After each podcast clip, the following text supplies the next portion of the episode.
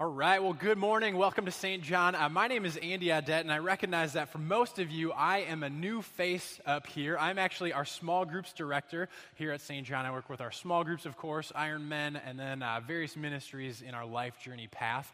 Uh, but I'm excited uh, to be here because I'm not just a small groups director here, I'm also here for another reason. I am a, a fourth year fieldwork student at Concordia Seminary, uh, which means I'm almost done uh, with my training to be a pastor. I'm so close, I can taste it. I'm excited, uh, but I get to be up here uh, because of that, uh, sharing the message with you guys this morning. And I recognize, you know, it wasn't too long ago that I was actually sitting uh, in the pews of my favorite home church up in Minnesota, listening to my favorite pastor preach. And because of that, I know that it's very likely that a lot of you guys here have a favorite pastor. And because of that, I also recognize that that guy is not me, which is why I'm really glad that we're going through this series, Ideal Family, because we're dealing some, with some really difficult topics, uh, some stuff that's hard uh, to handle, uh, but at the same time uh, transcends the person who's up here. And so, because of that, let me pray for us uh, in this message. Lord God, uh, you've created us into these messy things called families sometimes. And I know that there's a lot of people sitting here who are coming from a lot of different places. Uh, some brokenness, uh, some confusion, some it doesn't look like it should be. And wherever we are here today, Lord, I pray uh, that you would touch us uh, with uh, hope. Uh, touch us with a greater me- meaning for what our families can be in our lives, and help us to see the purpose that you have for our families, and what a deep commitment and connection looks like there. It's in your name we pray. Amen. Uh, so, not too long ago, about a year ago, I became a parent. And it was at that point where I was let into this uh, reality, this kind of dark side of parenting that I didn't realize existed until I had a kid. And that's this dark side of comparison and, and uh, contrasting kids. Especially, it's worse if you have a family member or a neighbor who has a kid that's anywhere close in age to yours. Because it's this game of like, oh, my kid can do this mine can do that. Uh, yours can't do that. That's weird. They should be at that development stage by now. And so you, you, there's these victories and there's these defeats that we feel uh, as parents towards our kids. And I found this uh, this past week really clearly at the water park. I have a one year old named Lydia. Uh, she's a little water park terror, uh, especially in the toddler section of the water park. Loves to splash around, run, uh, steal toys, all that good stuff. but it was just me and her and then this other mom with her son who looked like uh, he was really close in age to Lydia. And it was bizarre to me as this mom watched Lydia and everything that she did and compared it to her son. Uh, so Lydia's sitting there splashing in the water, and this mom goes up to her son and she's like, Hey, do you want to splash in the water too? Uh, or Lydia jumps up and she's splashing in the water and running around, and the mom's like, hey, you, you could stand, you can run too, just looking at Lydia this whole time. And it was so weird. Uh, but this little boy, he didn't want anything to do with that. He was just content to sit with his bucket in the water and just splash around and watch Lydia be crazy. But this mom was not content with that because she wanted more. And so finally, with this look of almost accusation, she looks at me and she's like, well, How old is she? And I had to say, like, oh, she's about a year. And I saw this defeated look on her as she sits back and she's like, huh, so is he. And it was weird because I was fine up until that moment, but that moment when she said that, I felt like I won. And I don't know why I felt like I won, but I did. And so there's this dark side of parenting, and all of us can fall into it as so easily. And the amazing thing is, this doesn't stop with kids, right? Like, this continues as they grow. It seems like every year you see one of those news stories about a mom or a dad who, who runs out on the field because she's mad at the ref. Uh, she's mad that he had the nerve to call something against my kid. Uh, or you see them yelling at coaches, yelling at other parents, or sometimes even uh, you see those YouTube videos of them going after other kids. And it's just so crazy how, uh, uh, for our children, their victories are ours, their defeats are ours. And we start to blur the lines uh, between who's who anymore. And what's the difference between me and my kid. And these aren't just always like uh, mentally unstable people. Some of them might be, but not all of them, right? We just have these deep commitments uh, to our families, uh, but they shake out in some ways that are really misdirected and really twisted sometimes. And a couple months ago, I was reading this article uh, called The Attack of the Helicopter Parents on MBA Students.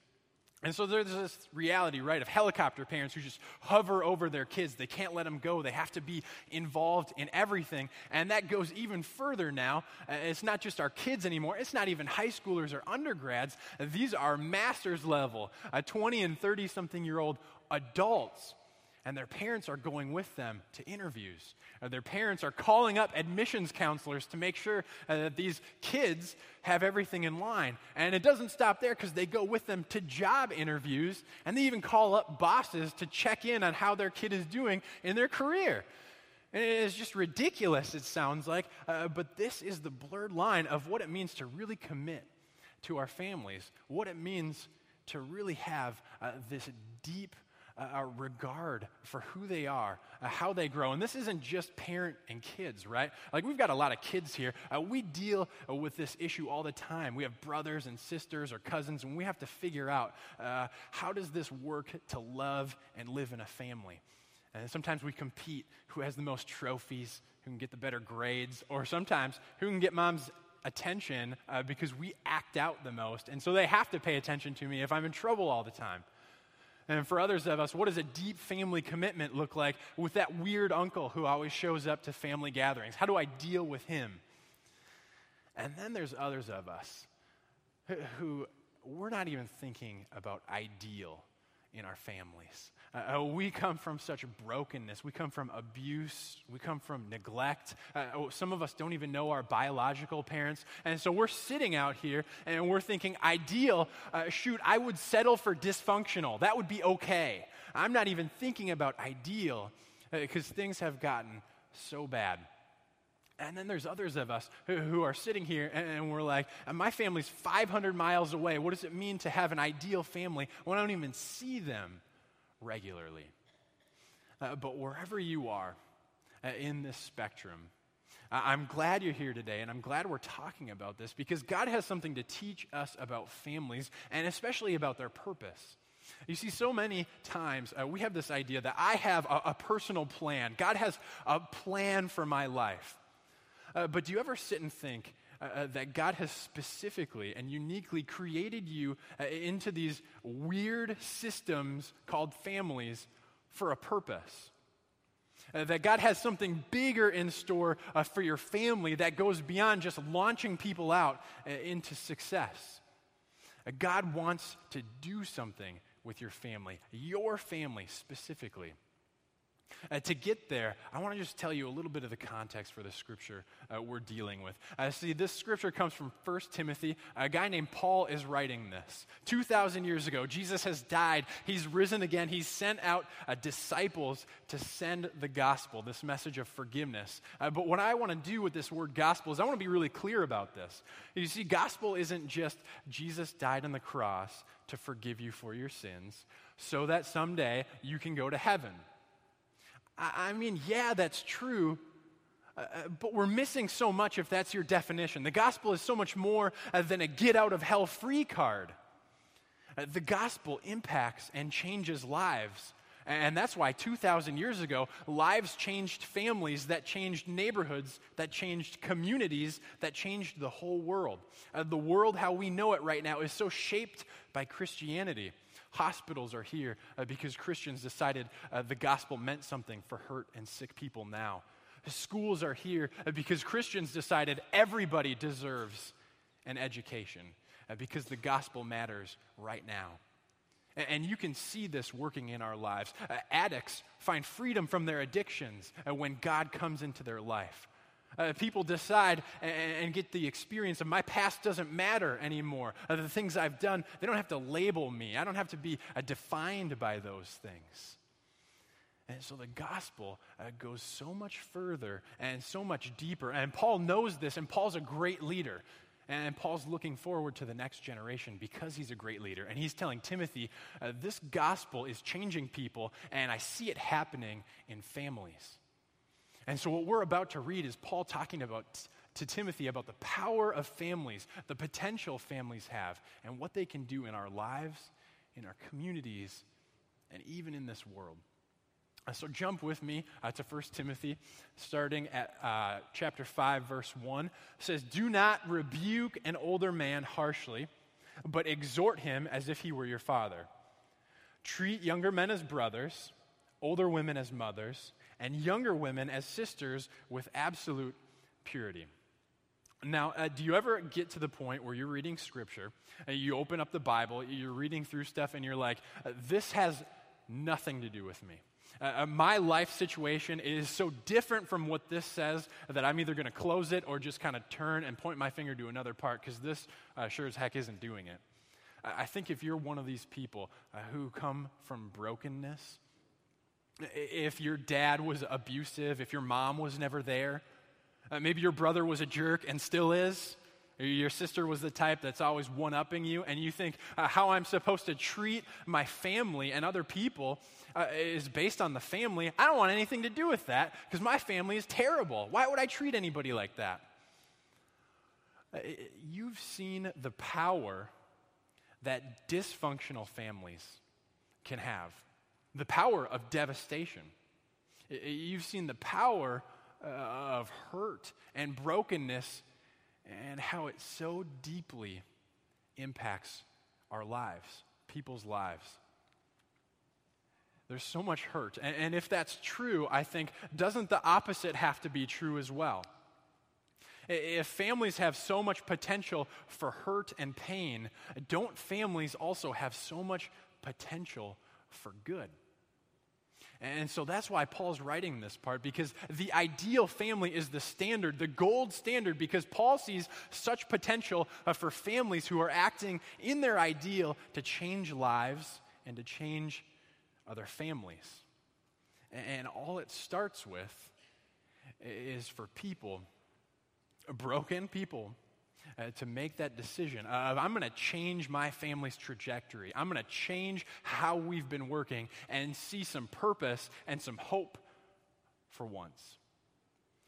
And, this ideal, this gold standard, works out like this. We're going to continue through Timothy. He says, Give uh, proper recognition to these widows who are really in need. But if a widow has children or grandchildren, these should learn, first of all, to put their religion into practice by caring for their own family and so repaying their parents and grandparents, for this is pleasing to God. He continues on The widow who is really in need and left all alone puts her hope in God and continues night and day to ask God for help. But the widow who lives for pleasure is dead even while she lives. Give the people these instructions so that no one may be open to blame. And check out this verse, verse 8. Anyone who does not provide for their relatives, and especially for their own household, has denied the faith and is worse than an unbeliever. Uh, now, my bet is if you checked out during this scripture, you came back right here uh, because there were some powerful words, right? Uh, anyone who doesn't provide for their relatives has denied the faith, is worse than an unbeliever. And now, if you're sitting here and you wouldn't consider yourself a Jesus follower, uh, you're not necessarily a part of the movement. Maybe you're here because you're interested. Maybe you're here because someone dragged you here, and you read that and you're thinking, uh, just typical, right? Christians bashing on non Christians. That's not at all what this is saying. Uh, this is doing the exact opposite. Right here, this is Paul actually urging Christians on and saying to do exactly what verse 4 says put your religion into practice, put your faith into practice. You see, if, if we Christians, if we Jesus followers really have this gospel, this gospel that really does change lives and make a difference, if we have that, uh, but we hold it to ourselves and we can't even put it into practice in, in our families, the people who are supposed to be closest to her. Uh, is that really faith? And then uh, other people who, who don't claim this gospel but still live it out in their families. You're no better than them. You're worse than that. And so, if you're sitting here, this isn't a knock towards you if you don't believe. Uh, this is doing exactly what may have kicked you out of church, which is the hypocrisy. This is addressing that right there. So I want to invite you to kind of sit back and say, yeah, do this, Christians, because this is exactly what Paul is urging us onto right now. Uh, because he sees the potential that families have, uh, uh the potential uh, to be a support system uh, that mirrors what God has done. What, what the family can do, what the family has potential to do, is to be a support system that does God's love to one another. Uh, you see, none of us uh, did anything uh, to get created into this world, right? Uh, there were two people that kind of loved each other enough to uh, make us be here. And then we came into this world uh, naked. We came into this world needing our diaper changed. we had to have people who would hold us and take care of us and feed us and bring us places and love us. And, what God is saying is that that reality is exactly the same reality that I have as your heavenly Father. I created you because I loved you. You didn't do anything to deserve that, to earn that. And when you mess up, when you find yourself in sin, I forgive you because I love you. You didn't do anything to deserve it. And so, families, when you guys love each other, when you guys sacrifice for each other, uh, uh when you guys forgive one another, uh, what you're actually doing uh, right here in this moment is doing God's love to one another. And, and you start to see the potential that's there in that. Uh, because you can see the potential uh, of what doing God's love or not doing God's love uh, can do to our families. Uh, how many children have left faith because they haven't even experienced God's love in their own family? And when Paul talks about widows, we went through this paragraph after paragraph of scripture talking about widows. What Paul is doing is he's addressing the very real concern that I think is out here uh, for those of us who have less than ideal families. Uh, for those of us who are like, well, that's great if you come to church with your, with your wife or your mom or your dad or your siblings and it's all kind of there and together. But what about me? What about me as a single person? What about me as someone who's coming from that broken family? What about me who's coming from divorce or the variety of things uh, that keep our families from being less than ideal? What Paul is saying is that's the point of the church, being the church. Uh, because when you don't feel like you have family, you have family here.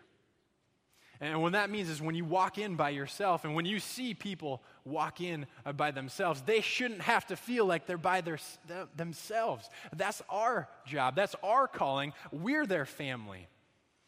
And so, how we are family to each other in, in a very real way is how people experience God's love.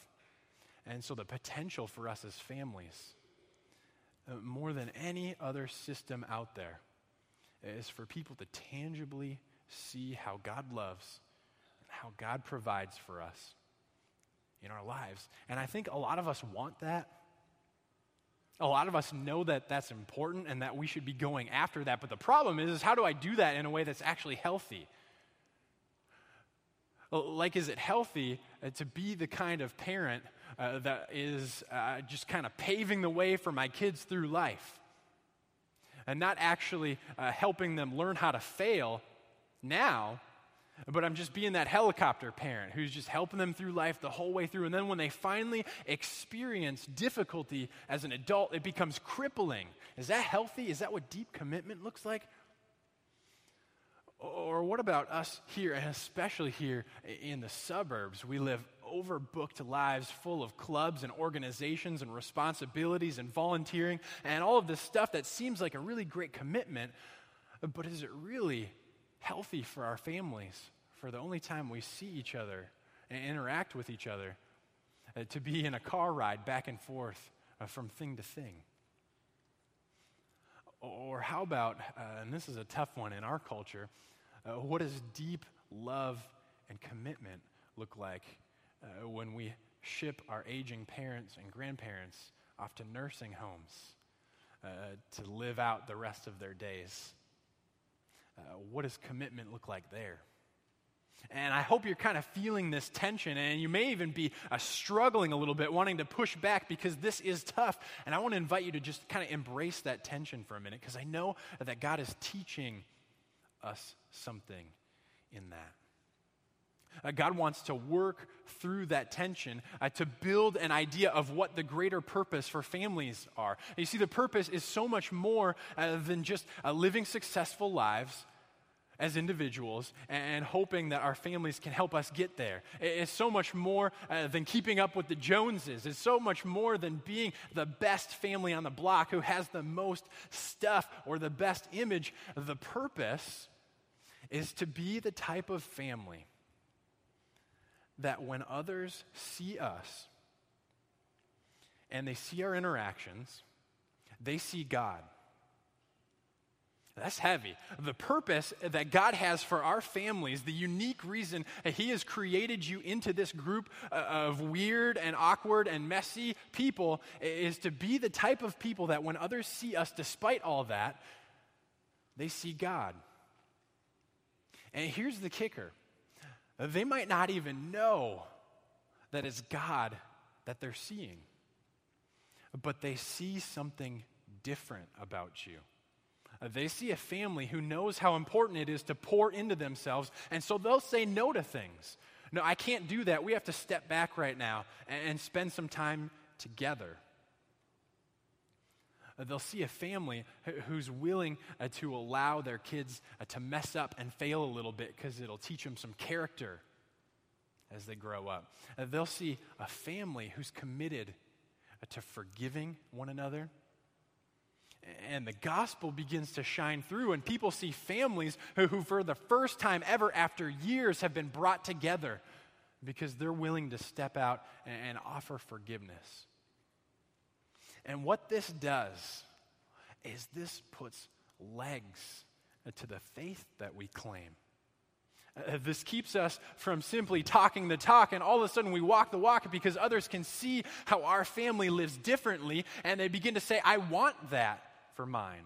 I want to live as that type of family uh, that's noticed, that's different, uh, but different in a good way because it's inspiring. It shows people that there's so much more. And they begin to see God in your family. And so your family uh, becomes one of your greatest tools uh, to share faith with others. How you live, how you treat one another.